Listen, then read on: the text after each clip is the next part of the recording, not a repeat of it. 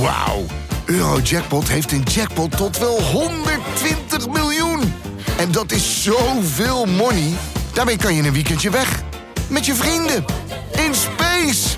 Koop je lot in de winkel of op eurojackpot.nl. Eurojackpot. Een spel van Nederlandse Loterij. Speelbewust 18+. Plus.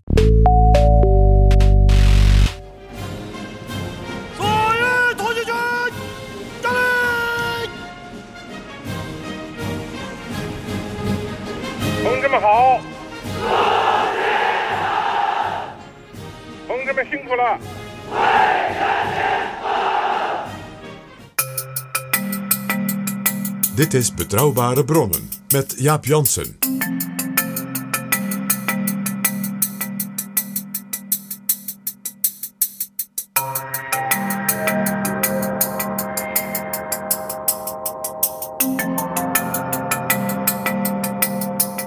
Hallo, welkom in Betrouwbare Bronnen, aflevering 58. Welkom ook, PG. Dag Jaap. PG, we hebben eh, de laatste weken wat reacties op eh, onze podcast gekregen. En ik wil er een aantal met je doornemen voordat Nou, we beginnen aan het onderwerp van deze keer. Eh, ik moet zeggen, ik krijg ook persoonlijk en ik zie ook op Facebook eh, echt heel veel reacties. Zeker op de allerlaatste over eh, Alexis de Tocqueville. Het was gewoon echt leuk om te merken hoeveel mensen dat, laat zeggen, dat idee van waar komt nou die bijzondere belangstelling voor mensen als de Tocqueville, Humboldt, Adam Smith vandaan. Dat een heleboel mensen zeiden van hé, hey, ja. Dus dat, dat, nou, dat, dat, viel mij op en eh, nou ja, dank u wel eh, luisteraars. Ik zal gewoon een aantal reacties voorlezen. En eh, waar nodig kunnen we daar nog misschien een eigen commentaartje aan toevoegen. Gilzou, die geeft ons vijf sterren. Dat is het maximum, zoals je weet. Dank. Geweldige podcast, waar in het buitenland, met name de VS, een traditie bestaat van politieke podcasts, was deze er in Nederland nog niet. Zeker podcasts waarin ook wordt ingegaan op de politieke geschiedenis. Zie bijvoorbeeld de aan te raden Slow Burn van Slate. Betrouwbare bronnen voldoet hier zeker aan een al langer bestaande wens van luisteraars. De analyses, de diepgang en het samenspel tussen Jaap Jansen en PG in één woord geweldig. Hoop dat dit nog lang doorgaat. Nou, wij zijn geval niet slow burn. En dan Ed V40, die geeft ons ook vijf sterren. Prachtige podcasts. In het bijzonder de podcast over de impeachmentprocedure is zeer boeiend. Deze uitzending bestaat uit een uitgebreide historische beschrijving van grote gebeurtenissen die in het verleden hebben plaatsgevonden. Daarmee krijgen we een goed inzicht welk proces er nog te wachten staat nu er een impeachmentonderzoek is gestart rond president Trump. Absoluut de moeite waard om te beluisteren. Dankjewel, V40. Ik eh, zat vanmorgen letterlijk te wachten op de bus. Toen er een topvrouw uit de Haagse politiek naast mij kwam zitten. Want die moest dezelfde bus hebben. En vertelde, ik zit nu in Nixon. Want ze had haar oortjes in. En dat was dus deze aflevering. Ik zit in Nixon. Dan een kritische, Sigi 20, die geeft ons vier sterren. En het gaat over eh, betrouwbare bronnen 56, eh, de wetten eh, rondom partijvoorzitters. Hè. Wanneer ben je een succesvolle partijvoorzitter? Inhoudelijke podcast die duidelijk gestoeld is op veel kennis van de politiek. Maar regelmatig zeer nauw politiek, weinig voeten in de aarde en met momenten een totaal gebrek aan kritische blik. Toppunt hiervan, Frank van den Broeke een genie met loepzuivere bedoelingen noemen. Net na toch zelf te vermelden dat deze man niets beters kon bedenken dan een pak smeergeld te verbranden. Goede podcast, maar wat zelfkritiek kan geen kwaad. Ik kan mij niet herinneren dat wij Frank de Broek, van der Broeke een genie hebben genoemd. Juist erop gewezen dat hij, dat hij, dat Een dat genie wat- met loepzuivere bedoelingen. dat hij met hele goede bedoelingen.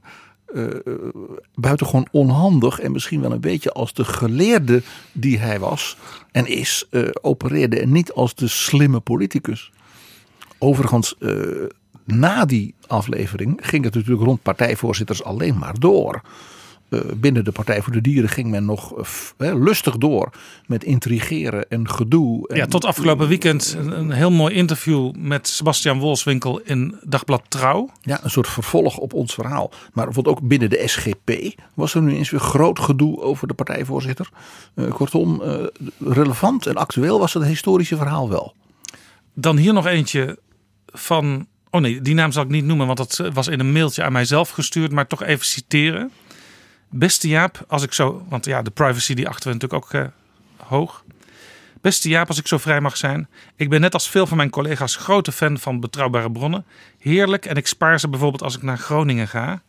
Mijn vrouw zei laatst: PG is de enige man waarvoor ik jou zou verlaten. Waarop ik haar zei dat voor mij hetzelfde gold. Eh, ik denk dat ik meteen moet stoppen, Jaap. Als dit soort reacties komen. Het spijt me voor je. Dan tot slot, vijf sterren krijgen we van Jifhoufs. Zeer goed en inhoudelijk sterk. Leuke onderwerpen worden in deze podcasts besproken. Af en toe een beetje lang, maar door het opknippen van de podcasts is het wat behapbaarder geworden. Misschien kunnen jullie in de toekomst nog wat meer doen aan de Amerikaanse politiek. En met name over Robert McNamara. Ga zo door, PG en Jaap. Ja, eh, Robert McNamara. Ja, er is zelfs een hele film met en over hem gemaakt toen hij bijna 100 was. Eh, dus daar, over de Amerikaanse politiek eh, gaan we het Hij is ook ooit, zonder eh, enige twijfel heel veel nog hebben. als ik me goed herinner, is Robert McNamara ook nog een keer geïnterviewd door Ischa Meijer op de Nederlandse televisie. Dat zou zomaar kunnen. en dat zou werd, een kunnen. heel, heel lastig gesprek. Ja. McNamara was de CEO van Ford. De autofabriek was een van, stond bekend als de briljantste jonge manager. Ja, ik weet het zeker, want het ging over. Ischa had allerlei vragen over de doden in Vietnam en dat vond McNamara niet prettig. Nee, want hij was natuurlijk minister van Defensie van Kennedy. eh, en daarna ook van Lyndon Baines Johnson. Nou, aangezien die president eh, natuurlijk legendary is en larger than life, zullen we het ongetwijfeld ook nog wel eens daarover hebben. We gaan naar wat we tot voor kort de rubriek noemden. Maar ik noem het nu maar het historische verhaal. Want ja, een rubriek dat is meer iets in een groter magazine. En dat was Betrouwbare Bronnen natuurlijk tot voor kort toen we alleen nog maar op vrijdag uitkomen. We hebben het nu een beetje gesplitst. Zoals net ook al vermeld werd. Dus we gaan naar het historische verhaal. Jaap Jansen en Pieter Gerrit Kroeger duiken in de politieke geschiedenis. PG, wij vieren op dit moment 70 jaar rood China. Zoals GBA Hilterman dat vroeger noemde. Ja, het is 70 jaar geleden. 1 oktober was de officiële datum. Dat de leider van de Chinese communisten, Mao Zedong, in wat toen Peking heette, officieel de macht overnamen door de communisten van dat enorme grote land. Het heet volgens maakte. sommige bronnen nog steeds Peking. Want ik hoor in verschillende media hoor ik dat, dat nog steeds op die manier uitgesproken. In de meeste Engelstaligen is het inmiddels Beijing. Ja, maar dat is een kwestie van hoe je eh, eh, met elkaar afspraken maakt over hoe je eh, steden uitspreekt. Peking is een term eigenlijk uit de 19e eeuw. En we proberen tegenwoordig wat meer de, zeg maar de, de gangbare naam van zo'n stad of van zo'n land te gebruiken. En niet de westerse, zeg maar, koloniale termen. En vandaar dus eh, dat tegenwoordig wat meer Beijing wordt genoemd. Maar we zeggen in Nederland ook niet Milano. We zeggen gewoon Milaan. Ja, dus vind, dat is een kwestie van een beetje van ja, wat gebruik is. als bezoeker aan Chinese-Indische restaurants klinkt Peking me meer familiair in de oren. Dat is dan ook heel koloniaal. 70 jaar, is dat een felicitatie waard? Hoe? Nou, het China van 70 jaar geleden was natuurlijk een land dat al decennia in burgeroorlog was. Dat de meest verschrikkelijke gruwelen had meegemaakt. Ook door de Japanse bezetting, de oorlog, de volkerenmoord en wat al niet. Eh, ja, Je zou kunnen zeggen, er is stabiliteit gekomen. Dat- en dat is in ieder geval voor veel mensen prettig. Los van alle andere dingen die je ook over China kunt vertellen. Ja, eh, laat ik zeggen, het was wel het eind van een periode van gruwelen eh, in de zin van burgeroorlogen en dergelijke. Eh, het is niet zo dat die 70 jaar als daar een opgaande weg naar steeds hogere paradijselijke situaties zijn geweest. Maar daar zullen we het denk ik in dit verhaal wel even over hebben ook. Ja, Xi Jinping is nu natuurlijk de leider. Ja, Ook steeds meer de grote leider. Ja, dat is een van de meest interessante elementen waar ik in dit verhaal ook wat aandacht voor wil vragen. Is dat China heeft in die 70 jaar drie zeg maar, dominante figuren gehad. Natuurlijk allereerst Mao Zedong zelf. Daarna Deng Xiaoping. We hadden het al een keertje over hem, eh, ook door mijn eigen ervaringen in eh, toen nog echt Peking geheten. In de onderhandelingen met de Chinezen, met name op het gebied rondom wetenschap en onderwijs. En met zijn, ja, zeg maar, zijn gesprekspartner en vriend, eh, president Lu Jiaxi. En na de dood van Deng Xiaoping was natuurlijk een tijd lang eigenlijk een bijna wat, wat, wat saai collectief bewind. Maar daaruit naar voren gekomen is natuurlijk nu Xi Jinping als de nieuwe grote leider. Ja, en onlangs eh, was er een grote parade in Beijing. Ja, want ter viering van die 70ste verjaardag was er natuurlijk een hele serie grootse manifestaties.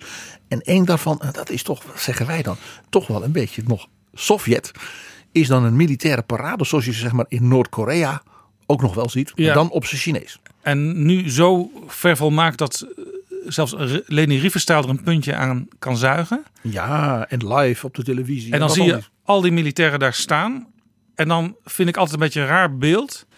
Een soort jeep met dan eh Xi Jinping erin.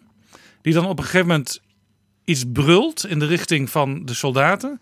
En die brullen dan allemaal terug. En dan storten bijna huizen in, zou je zeggen. Want dat is zo'n enorm kabaal. Laten we daar even naar luisteren.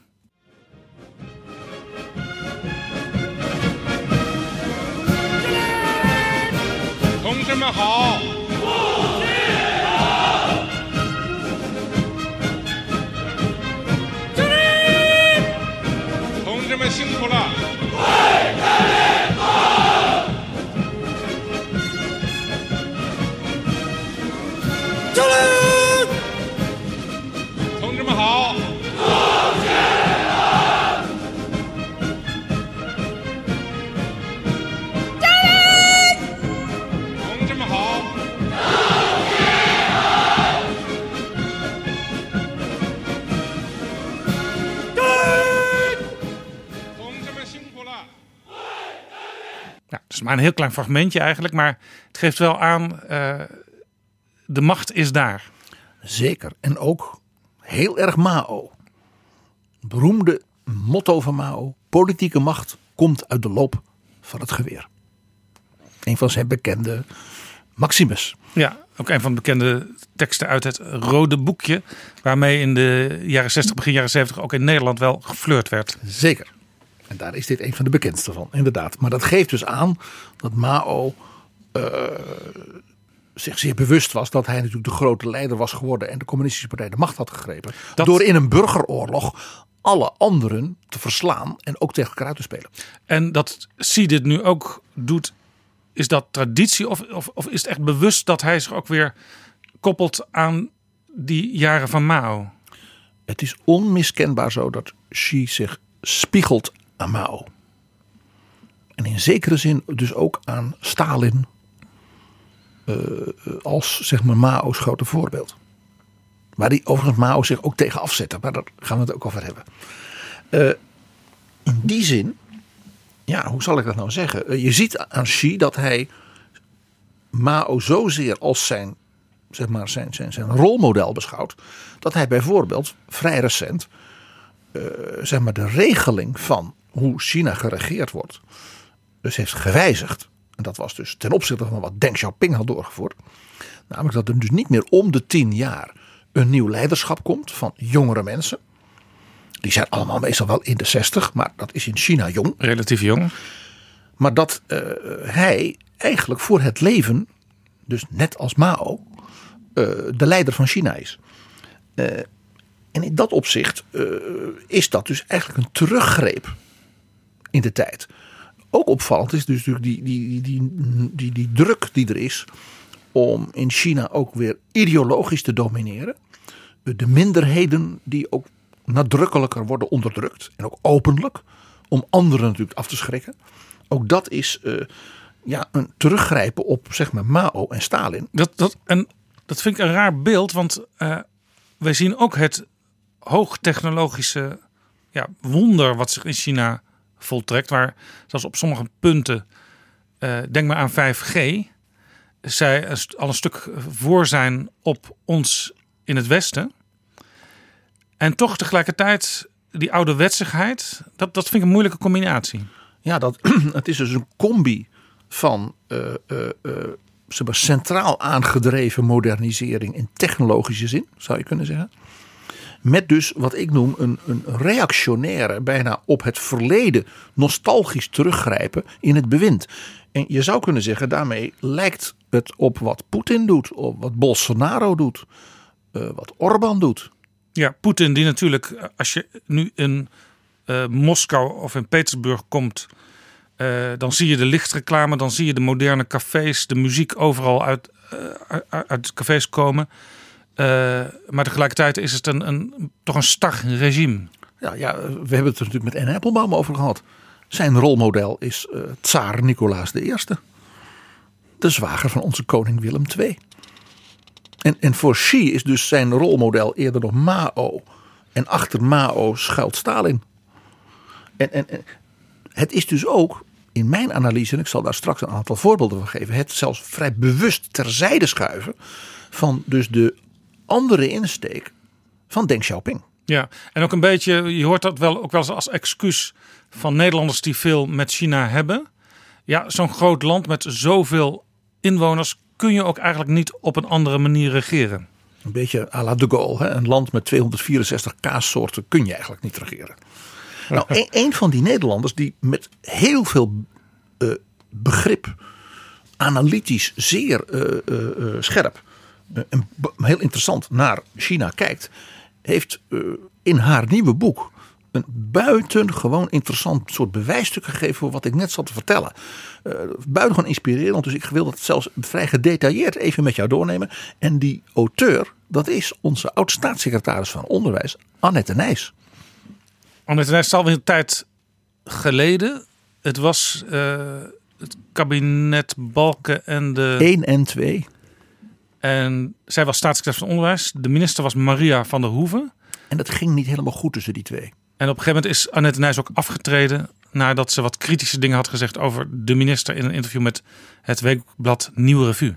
Ja, dat was in juni 2004, de, de dag voor de Europese verkiezingen. Ik weet dat nog omdat ik in die campagne van alles moest doen. En eh het was de laatste druppel. Eh, het ging gewoon niet met deze staatssecretaris. Maar als China-kenner, daarvoor al was zij topmanager in Azië van Shell. En daarna is ze dus ook weer zich in haar vak gegaan. En ze heeft ook al eerder een buitengewoon boeiend boek over China geschreven. En er is nu een gloednieuw boek van haar, The China Factor. En dat gaat over hoe de 21ste eeuw dus een stempel opgedrukt gaat worden vanuit China. En zij analyseert hoe de Chinezen daar zelf naar kijken. En hoe, wat je als daar zou moeten begrijpen als westerling. Om te kunnen indenken hoe Chinezen hierover denken.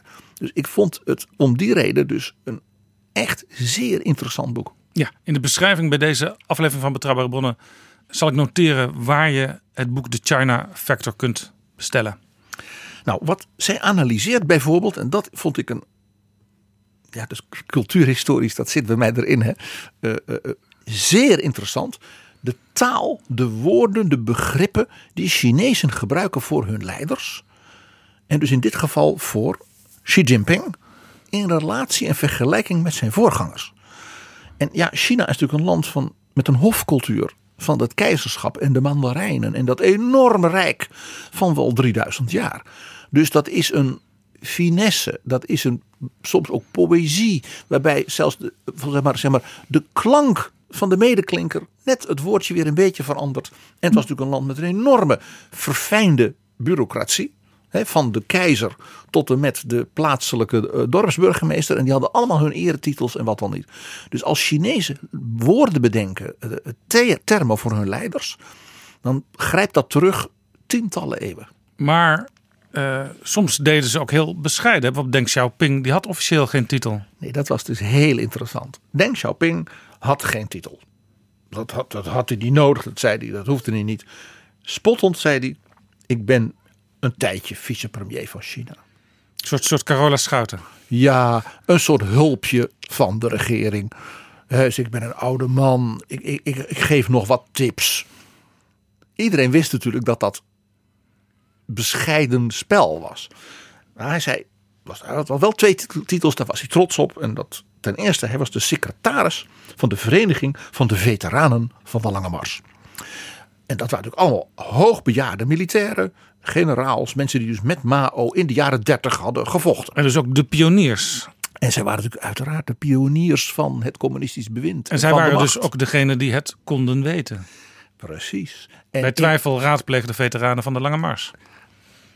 Jij begrijpt hem, in een, in een cultuur waarin oudere mensen, ja, als het ware als voorvaderen vereerd worden, dan zijn de veteranen van de Lange Mars de ultieme autoriteit. En als jij dan heel bescheiden zegt, ik ben secretaris van een vereniging, want die anderen zijn allemaal heel oud, dus ik, ik roep de vergaderingen bijeen, dan betekent het dus dat jij precies de vergaderingen bijeenriep van de voorvaderen. Van de mensen die de uiteindelijke beslissing namen. Ja, en we weten ook dat secretaris in China een hele belangrijke eh, post is. Uit de mandarijnentijd van de keizer. Zoals je ooit, eh, ja, de beste titel die je eigenlijk kon hebben was secretaris van het secretariaat. Zoals Xi Jinping die titel ooit kreeg als ambtenaar. Juist. En er was nog een titel waar Deng heel trots op was.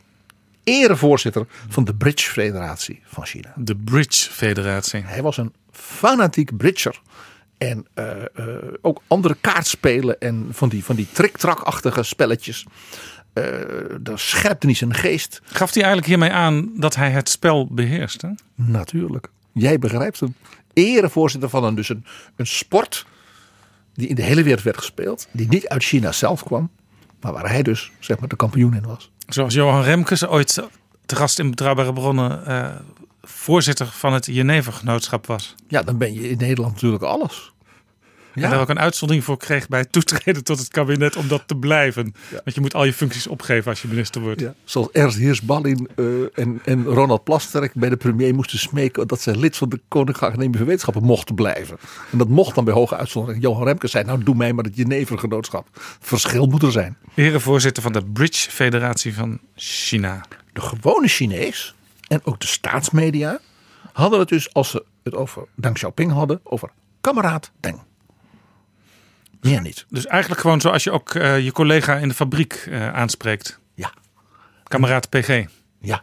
En daarmee was hij dus zowel dus heel dichtbij, ja, voor elke Chinees, als iemand om op te bouwen, als natuurlijk, ja, hij zweefde boven alles. En ook het voorbeeld voor elke andere kameraad. Juist. En daarmee onderscheidde hij zich natuurlijk, en dat was bewust, zeer nadrukkelijk van Mao. Mao had prachtige titels. Daar, hij was natuurlijk zelf een poëet, dus hij hield daar ook van. En had natuurlijk zijn fameuze titel, hij werd natuurlijk ge- genoemd de grote roerganger. Dat moet je vertalen in het Nederlands. Hij was dus de loods van China. Een roerganger. Ja, Hij- van hij- het schip van staat. Zou. Juist, en van de partij. Hij zorgde dat dus dat schip op koers bleef, op weg naar de haven van het paradijs van het communisme. En dus hij was niet de kapitein, hij was niet dit, hij was de, de loods. Maar hij werd ook wel Chairman Mao genoemd. Dat klinkt dan weer, weer heel bescheiden. Dat was omdat hij de voorzitter was van de communistische partij. Hij was, hij was partijvoorzitter. Ik zou bijna zeggen, die tien wetten die wij recent hadden, zou je ook op Mao kunnen toepassen. Ja. En, en, en, en partijvoorzitter was natuurlijk ook binnen dat communisme in feite belangrijker dan premier of president. Het was, je was daarmee de, de chef van de partij. Maar het was een beetje een eretitel, want de echte chef van de partij, dus degene die zeg maar, het apparaat beheerste en stuurde, was natuurlijk de algemeen secretaris. Ja. Dat was de titel die Stalin dus altijd had. Die zei altijd: nee, ik ben niet de partijvoorzitter, ik ben ook niet, niet de president van China, ik ben niet de premier. Die was algemeen Rusland. secretaris Ja. van de Sovjet-Unie. Ja. Van al die partijen, die coördineerde hij. Heel dienstbaar. Mao was dus voorzitter. Dat was eigenlijk een eretitel. Hij was dus niet president van China, van de staat. Net als Stalin. Daarin zie je dus dat hij eh, Stalin zijn voorbeeld was. De president van China was de heer Liu Shaoxi. Die was populair als staatshoofd. Ook zijn vrouw, zeg maar de first lady, was zeg maar een beetje de, de, de, ja, de, de, de, de moeder van het land. Eh, en Mao was zo verschrikkelijk jaloers op die mensen. Dat toen hij de kans kreeg in 1966, 67, heeft hij ze dus laten oppakken. Verschrikkelijk laten vervolgen. eh, gemarteld tot ze dood waren. Doodgemarteld. Maar vanwege de populariteit niet omdat ze bepaalde dingen van plan waren of zo. Eh, nou ja, ze blokkeerden dingen die Mao wilde. Nou, dus Mao was dus voorzitter Mao, de grote roerganger. Ja. En dat zijn dus eigenlijk relatief vage eh, eh, eh, titels. Ja, overigens in Noord-Korea worden daar dan weer een soort van persiflages van gemaakt. Hè? Want dat, dat zijn nog weer overtreffende trappen die je daar hoort. Ja, maar dat heeft ook te maken met dat er daar een dynastie is. Ja. En dus iedere volgende, zeg maar, eh, eh, ja, wij zouden zeggen koning, natuurlijk weer zijn eigen nog mooiere titel moet hebben. Ja, maar ze hebben denk ik wel geleerd van zo- zoals China dat deed. En dan op hun manier aangepast. Het, het, het is in hoge mate eh, ook hier Stalin het voorbeeld. Nou, Xi Jinping wordt in 2012, hè, hij was dus al secretaris van het secretariaat, wordt dus lid van het Centraal Comité in zo'n collectief bewind. En is dan partijsecretaris. En dat was natuurlijk de titel van Stalin. Ja. Dat is in China is, heet je dan Zhong Shuji. En na vier jaar gebeurde er iets heel aparts. Dus halverwege zeg maar, de termijn van tien jaar, hè, zoals Deng Xiaoping die had bedacht, kreeg Xi Jinping een nieuwe titel. En dat was omdat hij ook opperbevelhebber van het Rode Leger werd. En toen werd hij He Xin genoemd. En dat was kernleider. Dus binnen het zogenaamd nog collectief bewind was hij de kernleider. En dan zie je dus, je ziet dan als dan hem omhoog komen en uitstijgen boven de rest. Ja, en dat hoor je dan op een gegeven moment, wordt dat bekendgemaakt. Hè? Of het wordt niet eens bekendgemaakt, maar het woord wordt dan eens gebruikt. En daar gaat dan vaak achter de schermen een enorme strijd aan eh, vooraf. Tussen de vleugels en de, de, de, de kampementen en ook de regio's eh, binnen de communistische partij. Zeker. En waarbij ook het Rode Leger natuurlijk altijd een hele grote rol speelt. En ook de geheime dienst. En dan vaak wordt voorgesteld door een van de vleugels om het zo te doen. Maar dat is alleen, het voorstel wordt alleen gedaan als er een, dus een unanieme meerderheid voor is. Eh, hier speelde ook dat eh, Xi Jinping in de eerste paar jaar in dat collectief bewind een rivaal had. Ik geloof dat het de partijleider van Shanghai in de provincie van Shanghai was. En die heeft hij in een anticorruptiecampagne, heeft hij hem en zijn aanhang dus aangepakt. En die man is toen ook gearresteerd. Ja, en met zijn vrouw ook. Hè? En zijn vrouw die werd van de meest vreselijke dingen beschuldigd. En die hele manier van doen, iedere Chinees kent dat uit het diepe verleden van de keizertijd. Dat er een concubine van de keizer dan wordt opgepakt. Want ze deed het met een buitenlander en ze was corrupt. En precies dat soort verhalen gingen dus ook over deze mevrouw. Ja. En dus voor, voor Chinezen, dat is voor ons lastig, maar voor Chinezen grijpt dat terug op, op zeg maar verhalen en epische gedichten en, en, en historische analogieën uit de, zeg maar, de vroege keizertijd. Ja, en vanuit het Westen denken wij vaak: hey, dat is mooi dat eh, corruptie echt wordt aangepakt in China. Maar ja, aan de andere kant, iedereen kan op een bepaald moment van corruptie beschuldigd worden, want er is altijd wel iets te bedenken natuurlijk. Ja, en, maar dat is, dat is onderdeel dus van de vleugelstrijd die er in zo'n partij eh, dus regelmatig opduikt. Nou, dus Xi Jinping won dus duidelijk die strijd binnen de partij. Kon zijn rivaal letterlijk afserveren. En werd dus toen He Kernleider. kernleider. Geen Chinees noemt de man dus zoals wij hem noemen. President Xi. Dat is heel interessant. Dus een Chinees zou even moeten nadenken als hij het acht uur journaal ziet, waar gaat dit over? Ja, eh, bijvoorbeeld president Trump of eh, Emmanuel Macron is president en wordt dus in China in het nieuws dan Zongtong Macron genoemd. Want Zongtong is dus een president, staatshoofdtitel, maar van een vazallenstaat. En dus ook Zongtong Trump. Ja, en dat is dus een soort vazallenstaattitel. Dat is een land buiten China van, zeg maar, ja, minder groot gewicht, Ja. minder grote cultuur, Een- een soort- minder grootse grootheid. Probeersels. Ja, nou ja, wat ik maar noem, in, in, in, in dus de, de, de, de keizertijd zou het een vazal zijn. En in de dagelijkse taal over Xi Jinping wordt hij dus in een soort algemene titel, die ook aangeeft ja, dat hij dus hè, die kernleider is, opperbevelhebber van het leger en president van de staat, want dat is nu ook. Dus hij wordt dan voorzitter, zeg maar, voorzitter van China, voorzitter van de Chinese staat. En die titel is Gujia Shuchi. Dat is natuurlijk te veel. Dus de Chinees, als het over Xi Jinping heeft, dan hebben ze het gewoon over Shuchi. En dat is mooi, want daar zit zijn naam Xi ook weer in.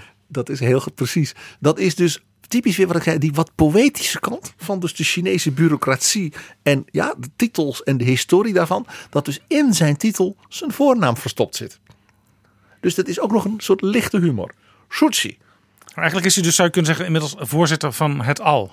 Ja, eh, Annette Nijs zegt van als je hem nou, als je het bij elkaar brengt, al deze dus finesses van titels en ook in de historie, want dan niet, ze zegt van hij, hij is the chairman of everything. En Ja. daarom dat oh ja, want dat boek van Annette Nijs is natuurlijk in het Engels geschreven. Dat, Ja. dat, dat geeft de titel al aan. Hè? de chairman of everything, voorzitter van alles. En vandaar dus ook dat ze termen als partijsecretaris, hè, wat hij dus was in eh, eh, 2012, hè, de Zhong Zhuji, nee, en ook niet de leider of zo, dat, dat is dan eh Shao Zhang. Dat is een term die over de Chinezen best eh, gebruiken voor bijvoorbeeld een regeringsleider, een premier of de CEO van een belangrijke industrie. Maar dat zijn allemaal woorden, nee. Shuchi, Ja. met zijn eigen voornaam erin verpakt. En hoe belangrijk Xi is, bleek onlangs ook uit de wijziging van de grondwet bij het laatste partijcongres. Eh, Je moet nu officieel ook volgens de grondwet de, de gedachte, het gedachtegoed van Xi gaan bestuderen. Ja. Je hele leven lang. Ja, de officiële leer van de Communistische Partij eh, eh, is natuurlijk gebaseerd op Marx, Engels, Lenin, Stalin. Stalin is in China nooit afgezworen als groot theoreticus, jawel. En dan natuurlijk het Mao Zedong-denken.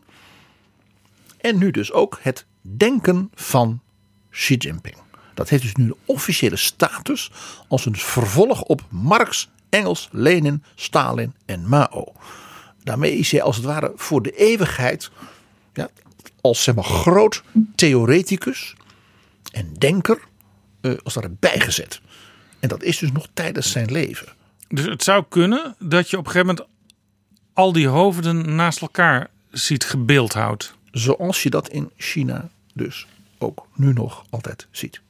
Maar dan met Xi erbij. Ja. Elke ambtenaar. En Stalin elke- inderdaad ook nog steeds geaccepteerd. Exact. Elke ambtenaar, elke scholier, elke student moet dus cursussen volgen en examens en tentamens afleggen in hun studie, maar bijvoorbeeld ook, wij zouden zeggen bij hun leven lang leren hè, als ambtenaar, eh, in het denken van Xi Jinping als onderdeel van de leer. En als je dat dus niet doet, en je zou dat tentamen bijvoorbeeld niet halen, eh, ja, dan eh, kun je het vergeten.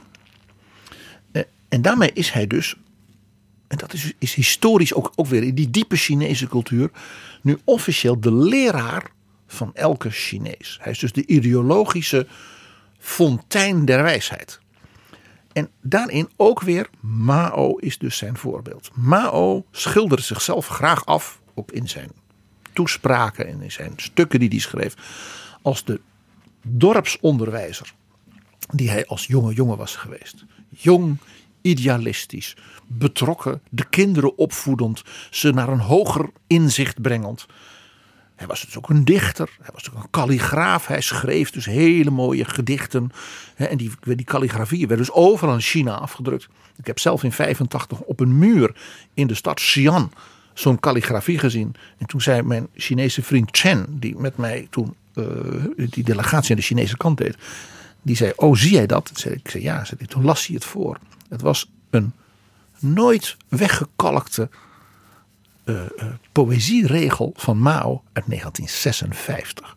En die hing daar nog op die wand. Ik zal straks vertellen welke die regel was. Dat gaf dus aan dat Mao als kalligraaf, als dichter, dus als onderwijzer, als leraar, zichzelf dus als het ware presenteerde aan elke Chinees. En Xi heeft zichzelf dus nu ook, zoals het ware, benoemd via de grondwet tot de leraar van elke scholier, student en dienaar van de staat. Ja, de, de Nederlandse SP in de beginjaren noemden ze zich ook Maoïstisch. Die zouden dan nu een probleem krijgen, want dan zouden ze nu ook de leer van Xi daaraan moeten toevoegen. Ja, ik zou bijna zeggen van eh, eh, eh, Sharon Gesthuizen maar eens vragen of zij daar als kunstenares iets mee kan. Nou, ik denk dat je haar als laatste daar. eh, Ja, ik denk, ik denk Sharon Carroll, is dit, dit is niet iets voor haar. Nee. Dit, het feit dat ik dit zo benadruk, ook die poëtische kant bijna. Ja, dus die eeuwenoude cultuur van China. Ja, met dichters, met mandarijnen, met leraren. dan zie je dus dat dit totaal anders is dan de insteek van Deng Xiaoping. Ja, die wilde toch juist eh, de ramen openzetten. Want jij, jij hebt vaak die uitspraak. eh, Als je de ramen openzet, openzet, dan moet je niet gek opkijken als er ook een paar bromvliegen naar binnen komen. Maar dat moet je ervoor over hebben. Voor de frisse lucht die nodig is. Ja. En, en, en Deng liet dus zijn opvolgers, mensen als eh, Jiang Zemin, Hu Jintao, namen die we eigenlijk allemaal vergeten zijn. Ja? Als Chinese leiders. Die waren ook bewust wat kleurloos. Omdat Deng zei van nee, de Chinezen moeten zelf gaan nadenken. Moeten zelf dingen gaan doen. Natuurlijk binnen de kaders van het bewind. Maar ruimte. Ja. En die bromvlieg, nou ja, vooruit dan maar. En niet wachten op de gids die ons leidt. Maar we moeten zelf ook dingen uitvinden en uitvoeren. En ondernemen en onderzoek doen en leren. Maar dat moet eigenlijk, dat, hè, dus Deng die zei vooral niet het Deng Xiaoping denken. En daar moet iedere scholier examen in doen. Dat was dus fundamenteel een verschil met Mao. En nu dus fundamenteel een verschil dat Xi dus in dat opzicht, ik zei het eerder, Deng als het ware wat wegdrukt. Ja, terwijl Deng Xi bouwt wel weer voort op de modernisering die Deng invoerde, zou je kunnen zeggen. Zeker, zeker. Dus, dus de- Het is dubbelzinnig. ja, Xi bouwt voort op de modernisering van Deng en op de tradities van Mao. Ja, en ook op de pogingen om greep erop te houden. Ik heb een heel mooi voorbeeld van hoe Xi voor iedere Chinees onmiddellijk herkenbaar. Dit is voor binnenlandse consumptie. Dus afscheid neemt van de lijn van Deng en zijn leermeester Zhou Enlai. De premier onder Mao. En Ja. waar dus Deng dus vicepremier. Ik ben maar vicepremier. Ja? Ik ben maar een dienaar. Zij gebruikten de sportrelaties met het buitenland als diplomatiek middel. Je weet misschien wel na die culturele revolutie, toen China probeerde een beetje open te worden. Hè, toen dat Kissinger ook stiekem naar, naar, naar, naar, naar, naar Peking kwam. De pingpongdiplomatie. Juist, er was een wereldkampioenschap tafeltennissen. En China was daar heel goed in. En de Amerikanen waren er ook heel goed in. En er waren nogal wat, zeg maar, eh, Chinese migrantenkinderen in Amerika die heel goed waren in dat pingpongen. En toen hebben ze de Chinese pingpongfederatie, een beetje net als de Bridge Federatie hè, van, van, van Deng Xiaoping, heeft toen die Amerikanen uitgenodigd van jullie waren onze rivaal en de gewone man in China is enorm enthousiast voor het wereldkampioenschap. Kom gewoon voor wat demonstratiewedstrijden. Dat was ondenkbaar geweest in de tijd van Mao. En ineens kon het. En wat bleek? Ze werden dus ontvangen. Ook door eh, de Chinese leiding. Ja. En die liet zien dat ze ook zelfs graag wel eens een balletje tikten. En dat was natuurlijk een symbool van u bent welkom op, als u ons op gelijke hoogte accepteert. Ja, en er wordt natuurlijk ook wel gezegd, ehm, Kissinger vloog heen en weer. Dat was ook een soort pingpongdiplomatie. Daarom werd dat ook pingpongdiplomatie genoemd. Maar dat werd dus een begrip. Dus sportrelaties met het buitenland als een signaal van dat je elkaar gelijkwaardig wilt behandelen. Ja, en, En wat doet, wat doet Xi nu? Zeer recent, en dat is dus precies in dit half jaar, ja, of deze maanden van het grote feest, 70, 70 jaar. jaar. Hij laat de NBA in Amerika zwaar onder druk zetten. Door te zeggen: kijk, als uw eh, basketballers en uw clubs dus in social media met miljoenen Chinese volgers uw sympathie bijvoorbeeld laat blijken voor de opstandelingen in Hongkong. Of eh, laat blijken dat u eh, vindt dat de manier waarop wij met de Oeigoeren omgaan, dat dat niet goed is. Dan blokkeren wij uw club. Niet alleen social media, maar u komt überhaupt China niet meer in. U, uw, uw, uw hemdjes worden niet meer verkocht. En hij heeft dus enorme druk uitgeoefend op de eigenaren van die clubs en op de, zeg maar, de, de, de bond van de sport. En die zijn dus een beetje door de knieën aan het gaan. Dus al die grote spelers, die worden dus eigenlijk geestelijk beknot door deze regel van Xi. Nou ja, die worden bedreigd met zeg maar, verlies aan inkomsten. De Chinese markt is dan voor hen dus niet meer open.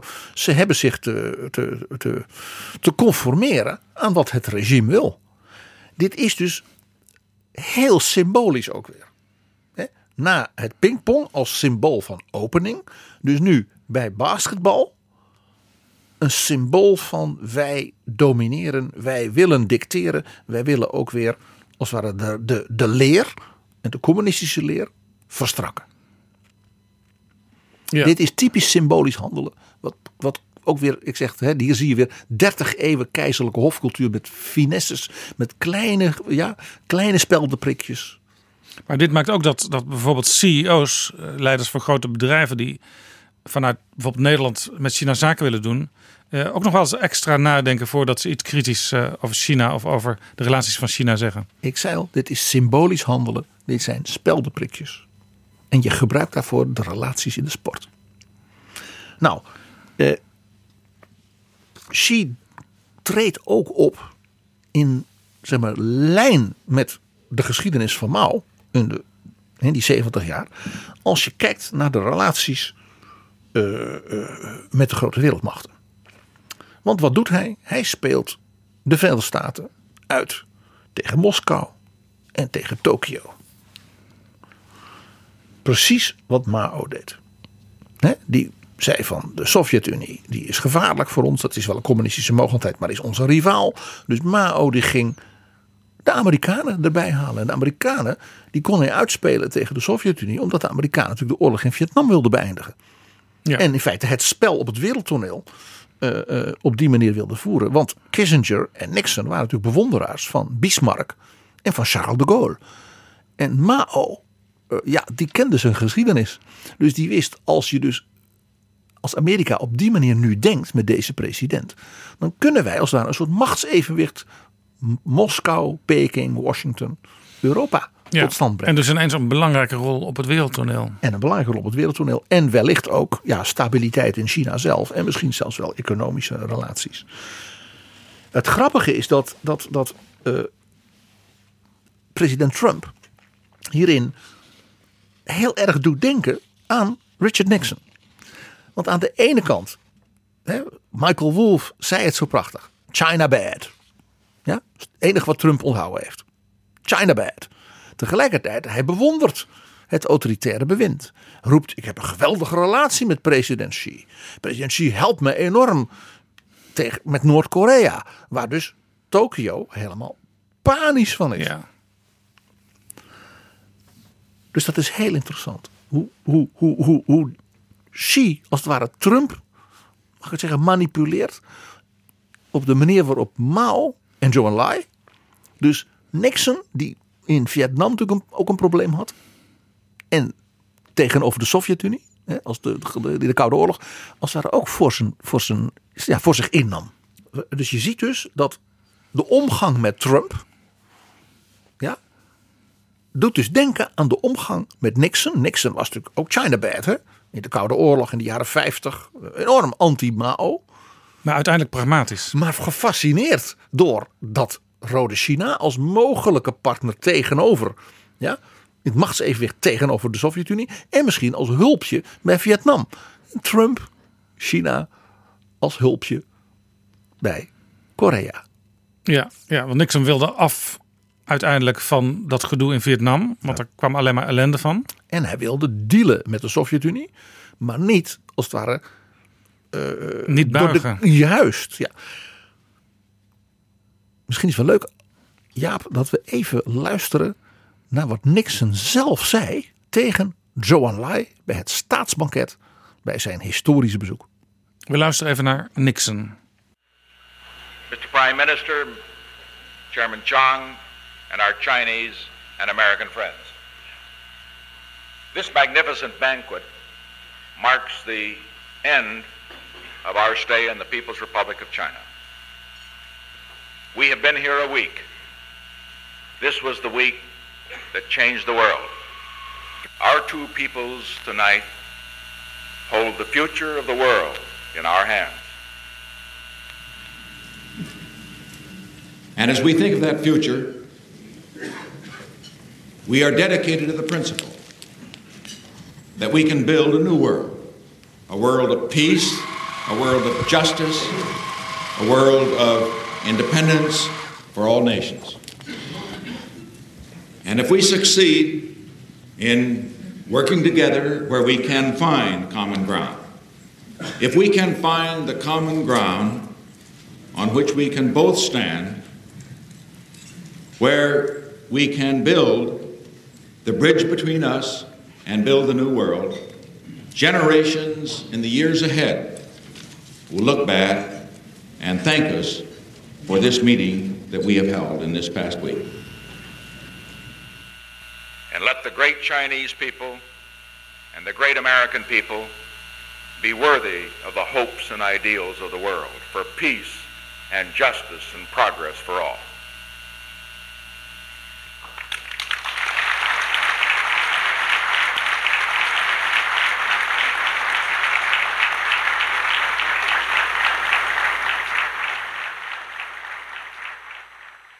Dat was Richard Nixon. Ja.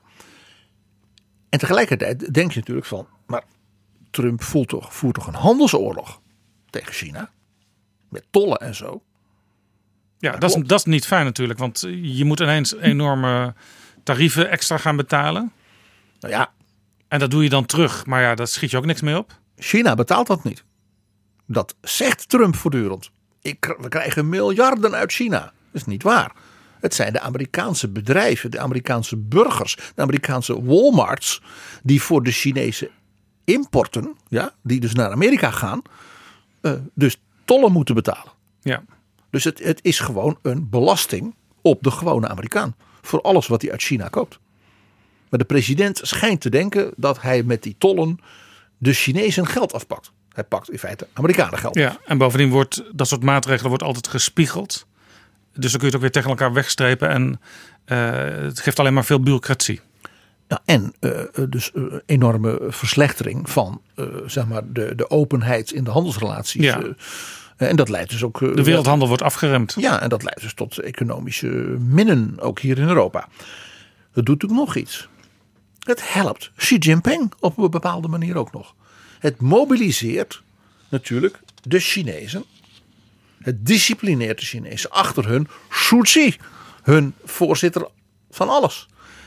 En het laat ook zien dat dus die openheidskoers van Deng Xiaoping, waarvan ik al zei, hij, ja, je ziet hem afstand nemen van Deng Xiaoping, dat hij opnieuw kan, kan zeggen hier, ja ziet u wel, die openheidskoers van Deng Xiaoping, dat was wel mooi, maar let op, dat Westen is niet te vertrouwen. Wees, hè, wees net als onder Mao, sta achter de grote roerganger. Sta achter de Jinping, de Ja, voorzitter ja, van alles. Ja. En dan hebben- heeft hij het voordeel van die botte Trump. Want daar zitten niet eens dubbele bodems eh, in. Dat is gewoon what you see is what you get. En dat is niet al te best. En nog iets. Hij heeft nog een ding. En dat is die partner waar in die tijd ze natuurlijk bang voor waren. Het Kremlin. Die ziet hij nu als zwak. Dus wat doet Xi? Die doet allemaal allianties met Poetin. Dan tekenen ze weer een samenwerkingsverdrag op het gebied van energie. En ja, samenwerking dit, samenwerking dat. Maar één ding is heel duidelijk. Xi Jinping presenteert zichzelf daarbij als de grote man. En Poetin, ja, Rusland is natuurlijk vergeleken bij China technologisch achterlijk. Is een land met een krimpende bevolking. Het is nauwelijks 15% qua omvang van wat het China nu Het is. voordeel voor Poetin is dat hij ook even op het grote toneel mag staan. Ja, dus hij is de junior partner. En ja, de Chinezen kunnen ook rekenen. Het BBP van Rusland, van Poetin, is zo groot als dat van Spanje. Ja, of van de Ben- Benelux. Nou, hiermee is Xi dus voor de Chinezen opnieuw zeg maar, de vervolmaker, de voltooier van de lange termijn strategie van Mao. Die ook zei, wij willen Moskou.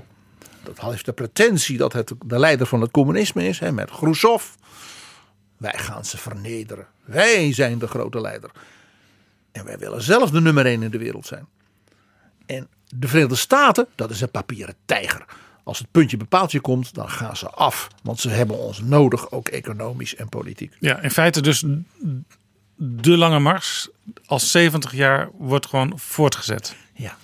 En Xi presenteert zich dus door deze strategie als zeg maar de vervolmaker, de voltooier van zeg maar de erfenis van Mao. En dus vandaar ook dat spiegelen van hem, zowel in die bijzondere titulatuur als het Xi-denken eh, als ook de repressie. En in zekere zin, we hadden het er al eerder over dat jij zei dat is toch eigenlijk merkwaardig. Het is een dus nostalgisch, reactionair, chauvinistisch soort communisme. En in dat opzicht dus helemaal niet modern. Of misschien juist wel. Hè? Als Poetin en Bolsonaro en dat soort mensen modern zijn. Ja, want heel veel van die, laten we zeggen, eh, autocratische leiders, zoals Bolsonaro, eh, zoals ook nu in Hongarije en in Polen te zien, eh, die kijken ook wel een beetje met interesse naar hoe het in China gaat. Hè. Wel een moderne economie, technologische vooruitgang, maar tegelijkertijd een hele straffe, strenge leiding. Ja, en ook, je ziet het ook in de, de, de vele dictators in Afrika, die zich graag door eh, China ook zeg maar, financieel met allerlei handelsvoordelen laten, laten alimenteren. Ja, tot ze erachter komen dat ze in feite met allerlei touwen vastzitten aan Beijing. Ja. Is misschien een idee dat we even die 70 jaar, ik zou maar zeggen de decennia van Mao, Deng en nu Xi, nog even doorlopen van, van, van- van- het is natuurlijk een unieke periode in de wereldgeschiedenis. Eh, en daar, daarbij gebruik ik, eh, naast natuurlijk de zeer interessante boek van Annette Nijs, een trilogie van de Nederlandse historicus Frank Diekutter, die in de hele wereld is vertaald. Ja, dat zijn eh, boeken die tussen 2012 en 2016 ook in de Nederlandse taal zijn verschenen. Ja. Ze, ze staan nu ook vermeld bij de beschrijving van deze aflevering. En eh die Kutter heeft iets echt fantastisch gedaan, zeg ik als historicus. En dus ook voor onze luisteraars. Die man is dus in China in de archieven gedoken. En wat hij nou zo verstandig heeft gedaan. Ik bedoel, dus tactisch heel slim voor de strategie van dat die drie boeken heeft geschreven. Dat is, hij is dus niet aan de deur gaan kloppen bij het archief van het Centraal Comité van het Politbureau. Want dan kijkt de iedereen over je schouder mee als je al binnen mag. Als je al binnen mag. Hij is dus in allerlei regionale archieven.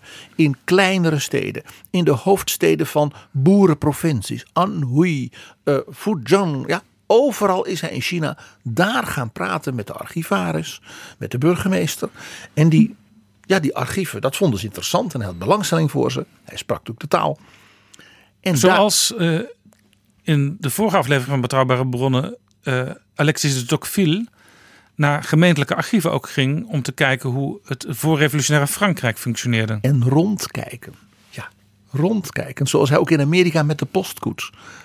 Wat een mooie vergelijking. Die kutter als de Tocqueville van het China. De la démocratie en Chine. Zou je bijna zeggen. Ja. Nou, in die archieven vond hij, behalve natuurlijk wat er zeg maar, on the ground in China, in de regio, in zo'n stad, in zo'n boerengebied gebeurde. Maar ook natuurlijk de stukken die vanuit Beijing, van Mao uit, van de centrale, van het politbureau, als orders en stukken en richtlijnen naar de provincie en die steden werden gestuurd en de gouverneurs. Zodat die stukken die eigenlijk diep geheim waren in Beijing, daar gewoon in een stapeltje kon, kon vinden. Ja. Nou, op grond daarvan hebben we dus een buitengewoon verrijkt beeld gekregen van het China van zeg maar 1949 eh, tot nu. En laat ik eens beginnen met gewoon een aantal periodes, ook gebaseerd dus op zijn analyse. Dit is Betrouwbare Bronnen, een podcast met betrouwbare bronnen. De eerste periode was 1949. Mao en de Communistische Partij gingen hun macht vestigen in China. Dat deden ze door al die provincies, die steden, die regio's als het ware aan zich te binden. We gaan iets moois maken van China. eh, en we gaan het land moderniseren door industrialisatie. Helemaal volgens het model van Stalin, Ja, want je van hebt de Sovjet-Unie. Want je hebt ook, om echt een re- revolutie te kunnen uitvoeren, heb je een stevige arbeidersklasse nodig. Natuurlijk heb je die nodig. Dus die werd gemaakt. Maar Mao zei ook, de boeren in China hebben doordat ze eh, ons hebben gesteund in de bevrijdingsoorlog tegen Japan en tegen natuurlijk eh, de Chiang Kai-shek, dus de, de, de, de warlords zoals dat heette, de oorlogsheren, hebben de boeren als ware een soort zuiver communistisch bewustzijn gekregen. Dus ook de boeren zullen in China mee gaan doen. En eh, daarom dat ook de landbouw in die periode nog niet als het ware heel erg hard werd aangepakt in zeg maar, Sovjets zin. Het was vooral de industrialisatie. En natuurlijk spanning met de Verenigde Staten. Ja. eh, Denk, denk aan Taiwan. eh, het dreigen ook, eh, de Korea-oorlog. Nou, dat, net als nu, hè, dat hielp dus de Chinezen verenigen achter het nieuwe bewind. En natuurlijk de spanning met de Sovjet-Unie. Want de Sovjet-Unie was wel de grote broer. Maar eh, al, al Stalin wantrouwde Mao. Terwijl Stalin toch als groot denker geëerd werd in China. Ja, maar hij wantrouwde Mao. Want hij zei, deze jongeman die wil mij natuurlijk opzij schuiven als de leider van het communisme. Mao wantrouwde, eh, Stalin wantrouwde natuurlijk iedereen. En natuurlijk, eh, de Sovjet-Unie was bereid China te helpen bij van alles. Maar natuurlijk niet met een kernwapen. Nou ja, misschien, maar dan alleen onder Sovjet-toezicht. De Chinezen wilden natuurlijk hun eigen atoombom. Nou, dat ging natuurlijk na de dood van Stalin met de nieuwe leiding in Moskou. Met Khrushchev werd het alleen maar erger. Uh, Khrushchev werd door uh, Mao ook veracht. Dus die spanning nam alleen maar toe. En aan het eind van die periode, we hebben het nu over de periode zeg maar, tot 1957, deed Mao iets heel aparts. Uh, mede aangemoedigd door het succes van de industrialisatie. Het ging dus goed met China, ook door dus ja. dat die oorlog voorbij was. Zouden we nu innovatie noemen? Ja, en uh, er was dus van alles ineens mogelijk. En uh, toen ontstond er een soort uh, idee van we moeten nu ook intellectueel en politiek als het ware openen en ja, on, ons ontwikkelen. En toen heeft Mao een campagne uitgeroepen ter bevordering daarvan. En dat was die dichtregel die ik in Xi'an op die muur kwam. Ah. In, in, in, in calligrafie, dus helemaal nagemaakt van het gedicht van Mao zelf. Laat duizend bloemen bloeien, laat honderd scholen wedijveren. Ja. En dat leidde ertoe dat men dacht in China, we mogen nu kritiek gaan uitoefenen op het bewind. We mogen gaan discussiëren. Dus er ontstond een enorme golf van pamfletten, nieuwe kranten, studentenclubs. Dat was de bedoeling van Mao helemaal niet. Want dat leidde dus tot gedoe ook in de partij. Dat afdelingen zeiden, nou wij willen op het partijcongres zeg maar, een motie indienen. Tegen, ik noem maar eens wat, uh, dat deel van de industrialisatie. En wij willen meer dat en we willen minder dat. Toen is dus die campagne in 1956 onmiddellijk met enorm veel repressie onderdrukt. Men had dus helemaal niet geschat dat de bevolking in China dit serieus zou nemen en dus enthousiast openheid, discussie en kritiek zou gaan leveren. Maar er is er ook een theorie dat het misschien wel vooropgezet plan was om later repressie te kunnen uitvoeren. Eerst eens even kijken wat voor verkeerde gedachten er leven onder het volk. En de slechtste gedachten dan aanpakken. Uit die kutters analyse en wat er dus in die dorpen en in die steden en in die provincie gebeurde, blijkt dat het echt een overrompeling is geweest. Dat men echt heeft gedacht, wij krijgen golven van dankbaarheid. Uh, wat je wel vaker in tyrannieke regimes uh, tegenkomt. Dat men echt denkt, het volk vindt ons prachtig. Nou was het 56 ook het jaar van de Hongaarse opstand. Ook dus in Oost-Europa, ook in Polen was er natuurlijk rebellie tegen het Sovjetbewind.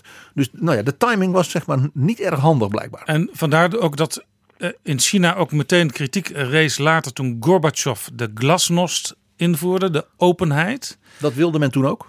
Want in China dachten ze dat hebben wij alles geprobeerd en we weten hoe dat kan aflopen. Ja, en de bevolking en de studenten, hè, 1989, 40 jaar hè, na die uh, revolutie van Mao dat de studenten dus met honderdduizenden, ja, nou ja, dachten van, oh, wij krijgen nu ook zoiets. Wat de mensen in de DDR, weet je nog, Gorbi Hilf, Gorbi, ja. Gorbi, ja. Grappig, hè? Het, het valt niet te onderdrukken. Nee, nee ik heb uh, onlangs. De menselijke, een... menselijke hang naar openheid, naar vrijheid, met elkaar kunnen praten, je gedachten, je emoties, je ideeën je dromen te kunnen uiten. Ja, ik heb onlangs een hele mooie BBC-documentaire gezien over die opstand op het uh, plein van de Hemelse Vrede. En daar zie je ook steeds dat een delegatie studenten met een delegatie van de partij gaat praten. En daar zijn camera's bij. Ja, en dan, dan heb je gewoon het gevoel, je, je staat aan de, eigenlijk aan de kant van die studenten, want je begrijpt ze. Maar ja, het is niet de bedoeling. Net als wat ik toen vertelde, dat president Liu Jiaxi zei, ja, ik ben 74, maar ik sta aan de kant van de studenten. Ik, ja, hij was de wetenschapsman van China. Ja, en toen moest hij weg. Ja. Nou, in 56 was dus dat de eerste keer dat in China zoiets gebeurde. Laat duizend bloemen bloeien, laat honderd scholen wedijveren. Maar toen het echt gebeurde, repressie. Mao dacht toen, die maakte gebruik van die situatie door te zeggen: wij moeten de Chinezen een nieuw perspectief bieden, een nog grotere ambitie, een grotere droom. En dat heette de grote sprong voorwaarts. Mao zei: kijk nou naar uh, die Sovjet-Unie, dat is toch helemaal niks met die Khrushchev. En in 56 werd natuurlijk openlijk gezegd dat Stalin fout was geweest. Nou, dat vond Mao helemaal niet. He, die spiegelde zich natuurlijk voor zijn bewind aan, aan Stalin. Dus hij zei: de Sovjet-Unie, dat zijn dus uh, revisionisten. Dat zijn geen echte communisten meer. De enige echte zijn wij. En hij zou dat ook bewijzen, want er zou nu een nieuw China worden gemaakt in de zuivere leer. En dat noemde hij, we gaan op twee benen lopen. Mao was poëtisch, ik zei het, een dichter. Twee benen namelijk. En een nog verdergaande industrialisatiegolf. Gecombineerd met het collectiviseren van de landbouw. Mao zei, de tijd is nu rijp. De boeren zijn overtuigd van ons bewind. Jawel. Dus zij gaan nu vrijwillig uh, al hun land afstaan aan de partij, aan het bewind. En we gaan dus het privébezit van alles, inclusief de grond, afschaffen. En er komt dus alleen nog maar, als het ware, communistische landbouw. Ja, dus geen trekkers op weg naar Beijing? Uh, nee, nee. uh, ook moest de industrie, geholpen door de, iedereen uh, ja, in alle steden en dorpen, de staalproductie in één jaar verdubbelen, zodat China het land met de hoogste staalproductie ter wereld zou worden. Dat lijkt me een onmogelijke opgave. In één jaar de staalproductie verdubbelen. Uh, uh, ja, precies. dus iedereen moest in zijn achtertuin ook hoogoventjes beginnen. En daarmee bewees je dus dat je de partij en Mao volgde. Dus je moest vrijwillig je land afstaan als je boer was. En ook je overige privébezittingen. Dus mensen die bijvoorbeeld, uh, wat intellectuelen die bijvoorbeeld een bibliotheek hadden geërfd van hun ouders bijvoorbeeld. Die had je natuurlijk in China uit de mandarijnenklasse. Ja. Die moesten dus alles afstaan. Dus er, dat leidde tot enorme toestanden uh, en gedoe. En er was nog iets, iets heel aparts, de grote mussencampagne. De grote mussencampagne. Ja. Mao had bedacht dat een van de redenen waarom de landbouw niet zo goed ging en er toch af en toe hè, tekort aan eten was. Dat was natuurlijk, lag natuurlijk niet aan het regime. Dat lag aan het feit dat er te veel vogels waren. Mussen, spreeuwen en dat soort dingen. En die aten dus de, uh, de graankorrels op waarmee ge gezaaid werd. Ze kregen destijds geen advies van de Landbouwuniversiteit Wageningen, denk ik. Want dan weet je dat als je één deel uit de kringloop weghaalt, dan gebeuren er op allerlei fronten enorme ongelukken. Het is de meest wanstaltige ingreep in de biodiversiteit in de moderne geschiedenis, zou je kunnen zeggen. Dus de bevolking van China kreeg de opdracht om alle mussen op straat, spreeuwen, vogels, die moesten worden gevangen en gedood. Uh, en daar moest je dus aan meedoen. Als je daar niet aan meedeed, dan, ja, dan was je dus een verrader van het volk. Het had enorm succes. De gevolgen waren gruwelijk de grote sprong voorwaarts in 57 begonnen. Het heeft tot 61 geduurd. Als ik je nou vertel, er ontstond een complete burgeroorlog in China. Doordat provincies elkaars graanvoorraden met geweld probeerden te veroveren om niet te verhongeren. Er was dus echt gewoon oorlog op het platteland en ook steden tegen elkaar.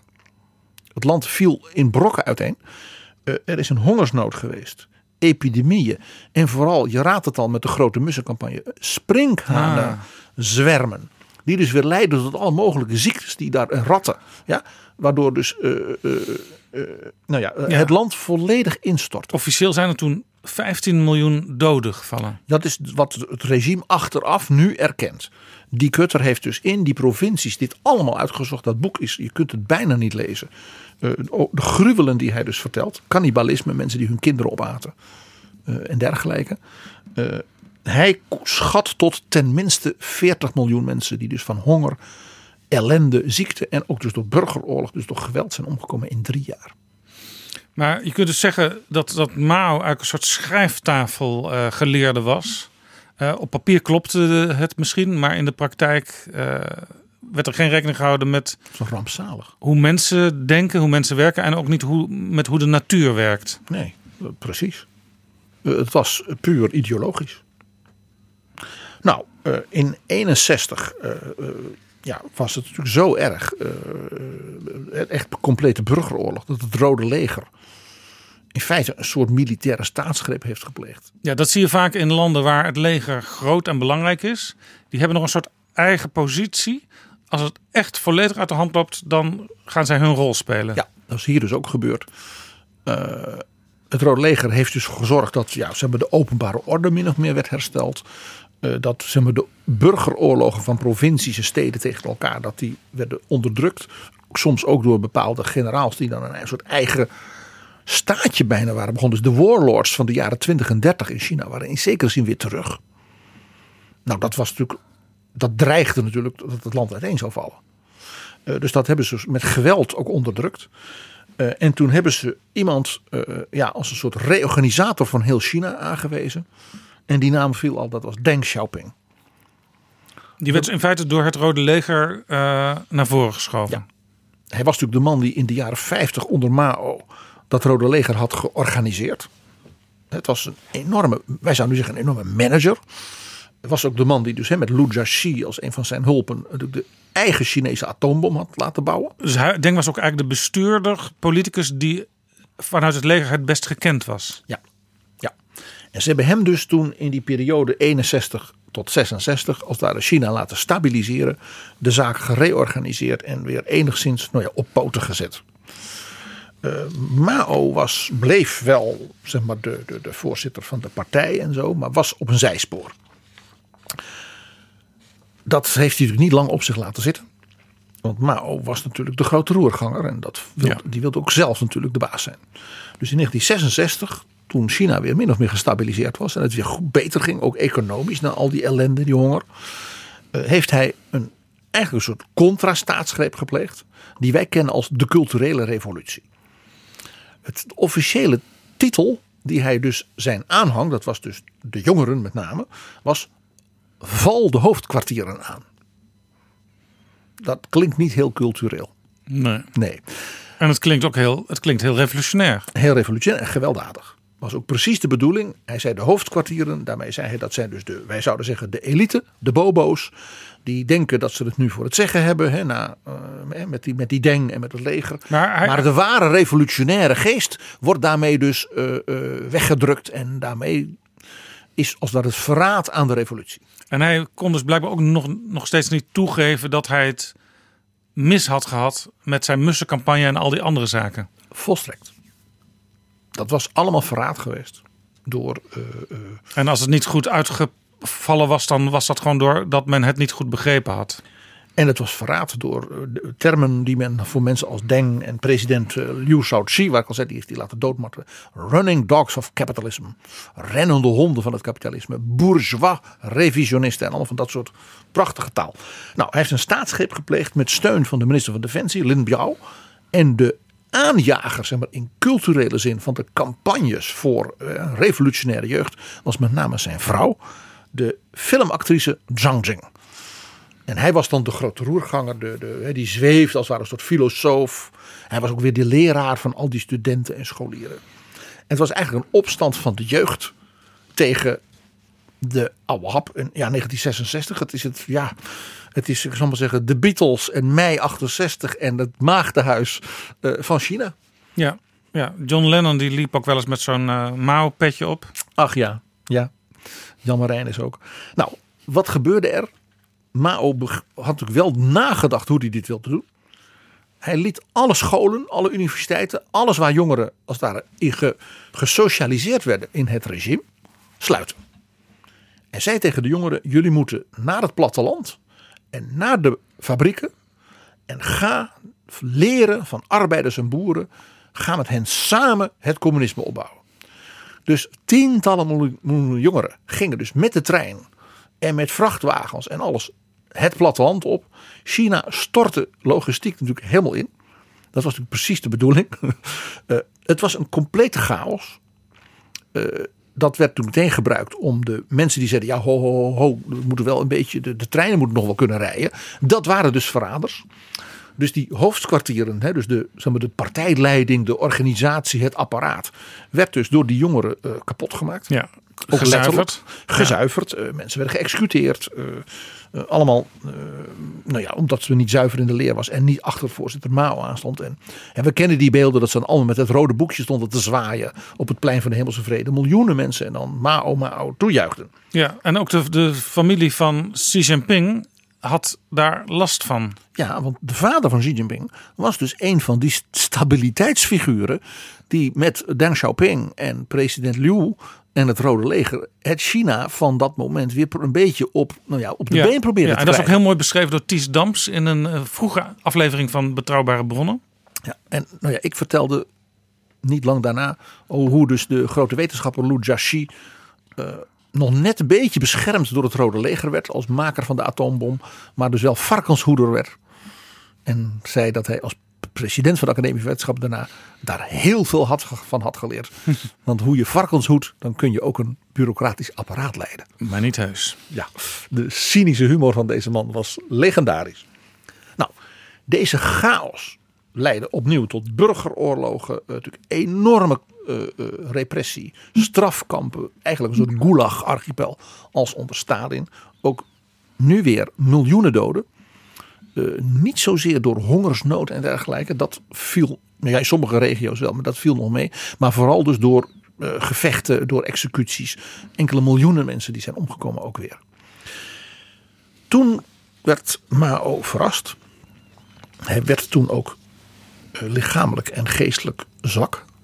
Eh, hij kon het niet allemaal meer aan. En er was iemand Dus we, zijn sp- we spreken nu van welk... 1970, 1971. Dus na een paar jaar culturele revolutie probeerde het leger er weer wat greep op te krijgen. En toen bleek er in Mao's omgeving iemand te zijn die hij dus als zijn opvolger had aangewezen. Als zijn grote hulp en steunpilaar. Dat was dus die minister van Defensie Lin Biao. Lin Biao. En die wou eigenlijk nu alvast aan de macht. En die heeft zich toen gewend naar het Kremlin, naar Brezhnev. En heeft geprobeerd een staatsgreep te plegen tegen Mao met steun van het Kremlin. Dat is door de geheime dienst en het Rode Leger natuurlijk aan Mao verteld. Want alles werd ook afgeluisterd. Het is een communistisch land. Ja. Stasi, wat je daar ook.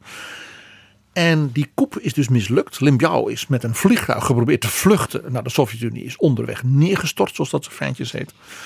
En de oude Mao wist toen dat hij alleen stond. Dat Ja. in zijn eigen omgeving men zelfs met het Kremlin... Terwijl hij dus al eh, lichamelijk aan het aftakelen was. Ja. het land een chaos was. Eh, en het Kremlin dus bijna hem had helpen afzetten. En nu begrijp jij waarom die opening naar de Verenigde Staten tactisch natuurlijk voor Mao ja, niet dom was. En de Verenigde Staten, Nixon, had natuurlijk China nodig. Als evenwicht tegenover de Sovjet-Unie. Ja. En vanwege de oorlog in Vietnam, om Ja. die te kunnen eindigen. En zo ontstond dat fameuze bezoek van Richard Nixon aan Peking. ja. Dat is dus een gevolg van die chaos. En die staatsgreep, poging. Nou, Mao sterft in 76. Is dan al een paar jaar ja, eh, fysiek eh, niet meer, ja, kon hij niets meer. Hij zat in een stoel en eh, de laatste paar jaar kon, was zelfs wat hij zei niet meer te verstaan bijna. Ja, en de, de, de, de weduwe van Mao die heeft toen nog geprobeerd eh, een hoofdrol te spelen, te blijven heeft, spelen. Die heeft geprobeerd de macht over te nemen met haar drie aanhangers. Die heette de Bende van Vier. Eh Zhang Jing. En die is toen heel snel na de dood van Mao opgepakt. En voor, wegens verraad eh, voor de rechter gesleept en ter dood veroordeeld. Maar men heeft als eerbetoon voor de verdiensten van Mao haar dus gevangen gezet. En ze is uiteindelijk in de gevangenis gestorven. Eh, je begrijpt, er kwam dus een nieuw bewind. Eh, en dat was niet helemaal toevallig, want premier Zhou Enlai, die was vlak voor Mao gestorven, maar had in 1975 Deng Xiaoping teruggehaald als vicepremier. En hem dus beschermd ook met steun van het Rode Leger om dus die chaos, net als hij Ja. had gedaan, De organisator. tussen 61 en 66 die chaos weer te bedwingen en China opnieuw te reorganiseren. Dus in 75 kwam hij als het ware in stilte terug. Mao sterft in 76. In 77 krijgt hij die prachtige titel vicepremier. Hè, waar hij dus zo van zei, ach ik ben maar vicepremier, ik ben een oude man. Hij was toen inderdaad ook al eh, eh, 72. Hè, dus hij zei, ik ben alleen maar vicepremier. Ja. Maar iedereen begreep dat hij de zaak opnieuw moest oppakken. ja, het voordeel was ook zijn lengte natuurlijk, 1,55 meter. Dat maakte hem ook niet groter dan die, dan die hoefde te zijn op dat moment. Dat is heel interessant, want zowel Mao als Xi Jinping zijn, zeker voor Chinezen van hun generatie, heel lang. En Deng was zelfs voor een Chinees van zijn generatie een klein mannetje. Ja. In 78, dus een jaar na zijn benoeming, kondigt hij een nieuw beleid af voor heel China. Dat noemde, heette de open deur. Nou, daar kwam dus hè, de, ramen overzetten, frisse lucht met af en toe een brom, bromvlieg. Met zijn beroemde eh, pragmatische koers dat hij zei, het maakt mij niet uit of een kat wit of zwart is, als hij maar muizen vangt. Hij was van de one-liners. In 1979 was het helemaal duidelijk voor iedereen die het nog niet begreep dat hij gewoon de baas was. Want hij bracht een staatsbezoek van twee weken aan de Verenigde Staten. En daar bezocht hij president Jimmy Carter. En daar laten we even een klein stukje van horen. Your visit here, Mr. Vice Premier, is an important milestone in the development of friendly relations between the United States of America and the People's Republic of China. I'm gratified that after too many years of estrangement, that our two countries have now grasped the opportunity to reestablish these vital formal links that exist between us. In the past year, more than 120 delegations from the People's Republic of China have come here to the United States to visit us. And an even greater number of American groups have left here and gone to visit China. Exchanges have already begun in the natural sciences, in space, in agriculture, in medicine, in science, in technology, and other fields. And now, with the establishment of normal diplomatic relations, the exploratory nature of these many exchanges can give way to a more valuable and a more permanent relationship. This will serve the interest of both our nations and will also serve the cause of peace. En Deng Xiaoping is eigenlijk twintig jaar lang als eh, ik doe niet zoveel, vicepremier, secretaris van de Lange Marsvereniging, de baas geweest. En heeft dus China helemaal van onderop weer opgebouwd.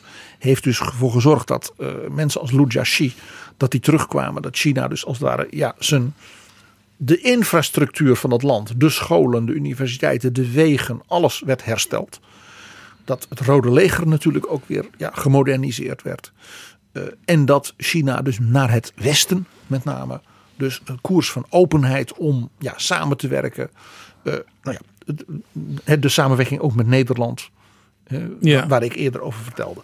En in feite de basis legde ook waar nu economisch op voortgebouwd wordt door Xi. Ja, de, de, de koers van China, zeg maar in de, met name dus in economische zin eh, en eh, zeg maar de wederopbouw van het land, ook de nadruk op eh, technologie, op onderwijs, op wetenschap, op R&D, dat is helemaal van Deng. En ook dus de noodzaak dat je dan dus open moet omgaan met anderen. Toen hij dus stierf, 92 jaar oud, in 97, eh, werd hij opgevolgd door een zogenaamd collectief bewind. Dat had hij bedacht en doorgevoerd. Dat is een groep, zoals hij noemde, jonge leiders. Mensen van eind 50 en in de 60. Tien jaar als het ware zijn lijnen zouden voortzetten. Maar als collectief. Dus niet met een één figuur die als een soort dictator het voor het zeggen had. Kwam dat ook voort uit de ellende die eigenlijk gebeurde onder die ene leider Mao? Dit was een poging van Deng om ook na zijn dood China als het ware op die lijn van, van, van, van, van, zeg maar een, van gezamenlijk bestuur. Wij zouden bijna zeggen polderend. Ja, ook omdat je samen besturen. elkaar nog wel enigszins kan corrigeren en op nieuwe ideeën kunt brengen. En dus ook de verschillende geledingen en vleugels en groepen in de partij met elkaar een consensus moesten vinden. Vandaar dus ook dat je die wat kleurloze leiders als Jiang Zemin, Hu Jintao had. Want hoe, bijna hoe minder opvallend, hoe beter. Was Ja. eigenlijk de gedachte. Nou, die grote lijnen, ik zei het al van Deng, eh, pragmatiek. Opvallend pragmatisch. De, tegen de boeren zeggen, als u uw stukje grond goed bewerkt, dan mag u, er, mag u de winst houden. Industrie bevorderen, nieuwe industrie bevorderen, staatsbedrijven, wij zouden nu zeggen min of meer privatiseren. Niet alles natuurlijk, de militaire industrieën niet, maar andere bedrijven wel. Het toestaan van, wij zouden nu zeggen, ZZP'ers en start-ups. Eh, ook zeggen dat als op het platteland ja, de modernisering ertoe leidt dat er minder mensen nodig zijn voor meer eten, dat dat vooral moet. Geen hongersnoden meer, wat ook een angst is in China tot de dag van vandaag. Dan maar, ga maar naar de stad. Iets wat wij dus in de 19e eeuw en de 20e eeuw in Europa zagen. Dat gebeurde in China dus geforceerd in de Ja. tijd van Deng. Ja. Daar, daar werden die steden ook ineens miljoenen groot. Ja, waar ze nu overigens ook wel eh, last van hebben. Want ik was een aantal jaar geleden in Beijing en daar zag ik ook zwervers. Dat hebben ze natuurlijk liever niet, maar die, ook die komen toch langzaam naar de stad toe. Ja, ook mensen die dus in, op het platteland niks meer hebben, maar in die stad dan niks vinden. Eh, het leidt ook tot grote milieuvraagstukken in China. Waar die wetenschappers dan ook weer enorm mee bezig zijn. Eh, dus, dus eigenlijk expansie en pragmatisch die openheid, inclusief dus af en toe zo'n bromvlieg. Het inhalen, massief investeren. Iedereen, ja, eh, wat Jiaxi zei, ja, de catastrophic cultural revolution. Hij zegt, we hebben een complete generatie die niet kan lezen en schrijven. We hebben dus miljoenen wetenschappers, leraren, onderzoekers die zijn vermoord. Dan wel eh, anderszins ja, slecht terechtgekomen. Dus dat moest allemaal worden ingehaald. Ja, dus je zou kunnen zeggen, als je nu verbaasd bent over hoe snel China zich ontwikkelt, dat is in feite een soort inhaalmanoeuvre, omdat een, een jaar of 10, 20 er gewoon een soort, soort eh, ja, Destructie. deken over dat land lag. destructie. En dat was dus niet eens zo lang na die grote sprong voorwaarts. Met dus die krankzinnige mussencampagne en eh, ja, die burgeroorlogen, die hongersnoden. Dat, die, dat is één generatie in China die dat dus allemaal heeft moeten meemaken. En hun kinderen en hun kleinkinderen zijn dus nu daarom ook zo bijna, bijna gedreven bezig. Dit zoiets nooit meer. We gaan nu proberen. Hè, Deng Xiaoping, die zijn, een van zijn andere beroemde spreuken. Rijk worden is glorieus. Ja. Dus die, dat zie je ook in de Chinezen. Dus mensen als die oprichters van Alibaba, zo'n Huawei. Ja, dus die nieuwe bedrijven in China, ja, die hebben een soort drive om te slagen. Dat, dat, dat heeft dus ook iets angstigs, vind ik wel eens. En dat begrijp je dan als je die geschiedenis een beetje Ik begrijpt. zag ook enorme eh, PC-hoofdstraatachtige eh, straten in het kwadraat in, in Beijing. Waarvan je denkt, waarom heeft iemand een, een horloge van eh, drie ton nodig, bij wijze van spreken. En in zo'n land, ook met zo'n historie. Maar blijkbaar is dat, helpt dat ook bij het stimuleren van die economische groei. En bij het gevoel, we mogen weer. eh, nooit meer armoede, nooit meer honger. eh, nooit meer zoveel dode bussen. Eh, dus ook die urbanisatie. Het, de infrastructuur, die hoge snelheidslijnen. Al die high-tech. Nooit, nooit, nooit meer blij zijn met een dode mus. Ja, oh, mooi.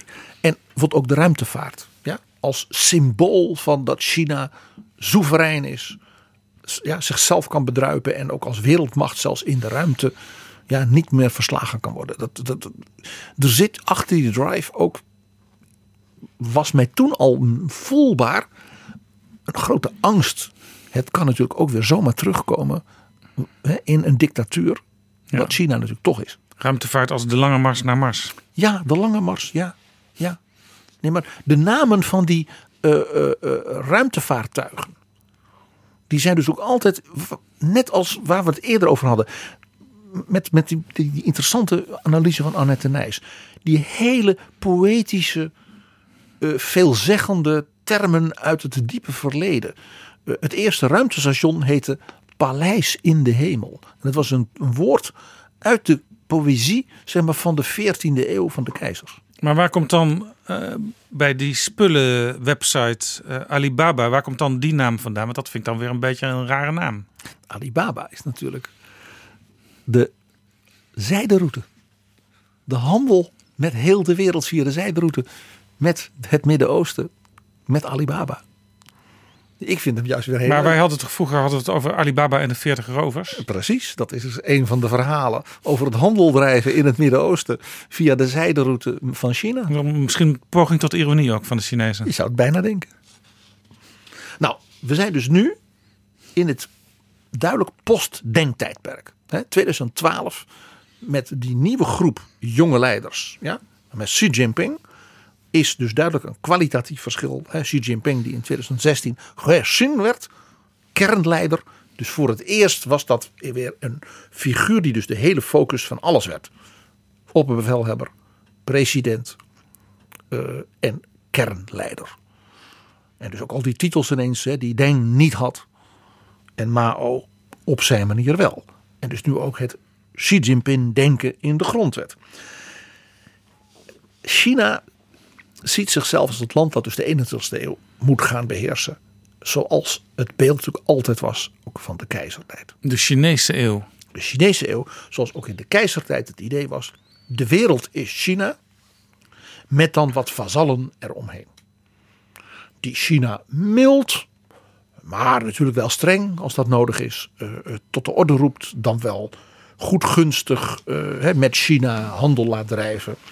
Maar ze moeten natuurlijk wel gehoorzaam zijn en luisteren. En, en dat, dat zie je dus in het China van nu heel duidelijk terugkomen. De landen eromheen worden een beetje toch ook als vazallen benaderd. Als ze dat niet willen, dan, eh, ja, dan zwaait er wat. Ja, en er is natuurlijk ook de strijd in de Zuid-Chinese zee om al die eilandjes die als strategisch eh, gezien worden door China en waar landen ja, vaak min of meer gedwongen worden om China daar te dulden. Ja. Dat, En- dat die vlag daar staat. En dat ze dus die landen tegen elkaar uitspelen. Zodat zo'n meneer Duterte, zo'n autoritaire heerser hè, van het type eh Bolsonaro of Poetin en misschien ook wel meneer Xi. Dat die dan dus eh, in feite eh, China concessies doet. Zodat Chi- China dan eh, weet je, v- eh, vliegtuigbasis kan bouwen op stukjes eh, koraal. Die eigenlijk van eh, de Filipijnen zijn. Ja. Althans door Filipijnen werden geclaimd. En zo zie je dus de, hoe China zich ontwikkelt ja, als een klassieke hegemoniale eh, macht. Zoals het keizerrijk zichzelf ook zag. Ook Ja. hier weer, ik zei het eerder. Het is opmerkelijk hoe nostalgisch, reactionair. eh, eh, als het ware de, de, de, de nieuwe beeldvorming van China is ten opzichte van de periode van met name Deng Xiaoping. En dan is het ook niet gek dat wij ons in het Westen zorgen maken over bijvoorbeeld een bedrijf als Huawei. Dat in een aantal opzichten technologisch voorloopt op westerse bedrijven. Want ja, eh, zo'n bedrijf heeft altijd de afspraak met de Chinese regering. Dat is niet vrijwillig, maar dat werkt gewoon zo. Dat je soms bepaalde informatie moet afstaan. En dus ook informatie over hoe dingen in het Westen en bijvoorbeeld ook in, fabrieken en industrieën lopen. Daarom is dus dat boek van Annette Nijs zo interessant. Omdat zij vanuit de Chinese economie, de Chinese industrie, de Chinese manier van denken schrijft en daarover vertelt. Dat is eh, zeer de moeite waard. Alleen al als je je wilt proberen te verplaatsen. Hè, dus niet alleen die poëtische taal rond het leiderschap, maar ook de minder poëtische onderkant van dat leiderschap. Wat je dus ook nu ziet, hè, dat de technologie wordt gebruikt om bijvoorbeeld de minderheden, de kunstenaars, eh, de critici, de, de, te bewaken. Ja, Eh, ja. te- te- te- nou ja, en meer dan dat. eigenlijk elke Chinese burger die, die wordt in de gaten gehouden. Die heeft een soort sociale kaart. En eh er, was een tijdje geleden een mooie reportage over van Ruben Terlouw. Die natuurlijk een aantal Oh ja, langs de oevers van de Yangtze. mooie documentaires heeft gemaakt voor de.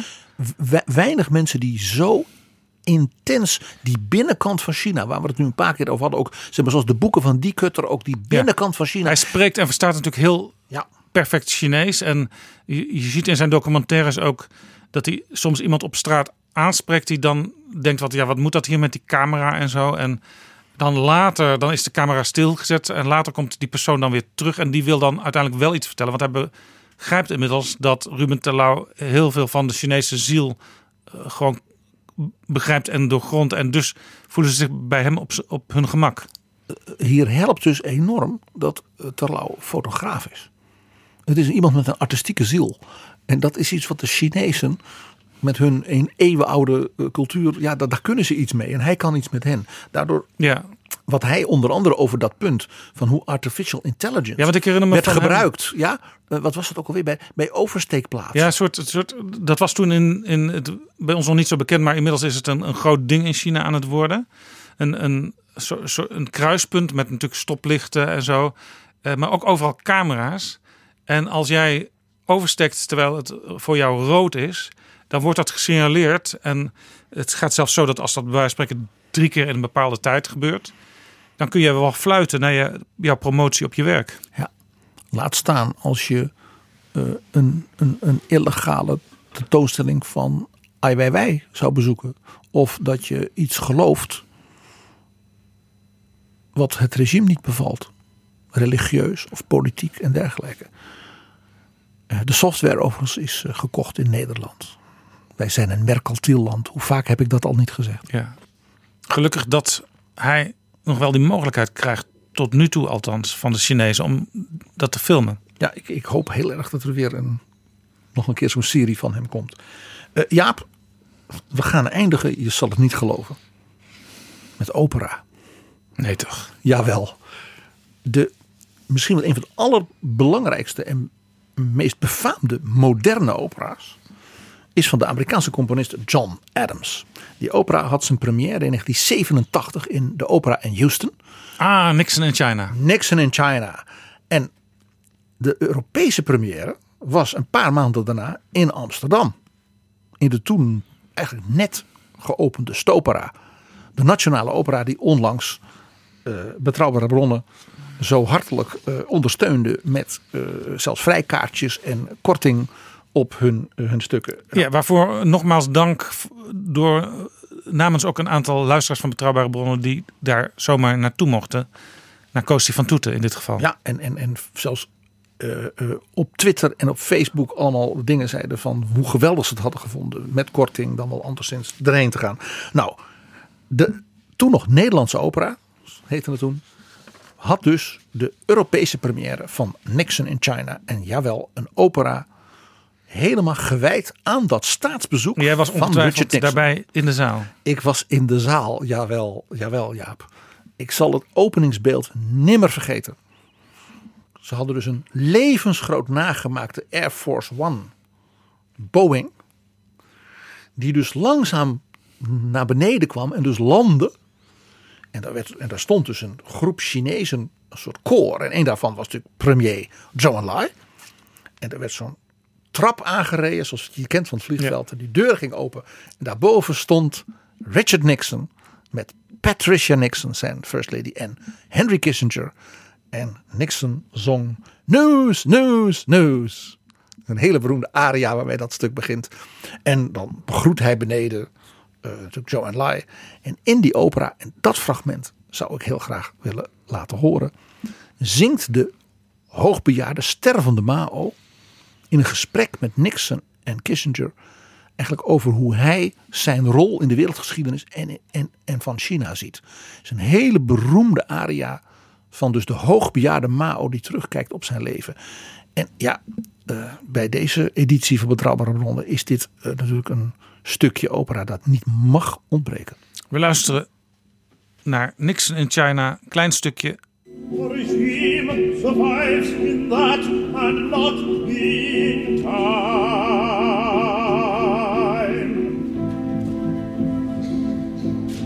While it is young in us, it lives. We can save it. It never.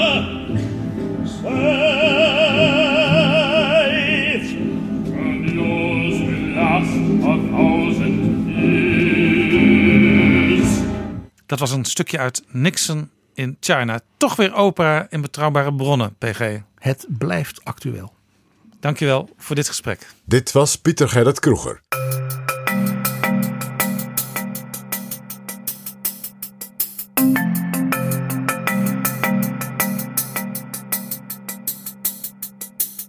Zo, dit was Betrouwbare Bronnen aflevering 58. Laat ons weten wat je ervan vond. Misschien hoor je jouw commentaar dan binnenkort terug in een van de volgende edities. We zoeken ook adverteerders en sponsors. Heb je belangstelling daarvoor? Neem dan contact op met onze accountmanager Flip Kilian Adams. Dat kan door een mailtje te sturen aan flipapenstaartdagennacht.nl. Tot volgende keer. Hoi. Betrouwbare bronnen wordt gemaakt door Jaap Jansen in samenwerking met dag en nacht.nl.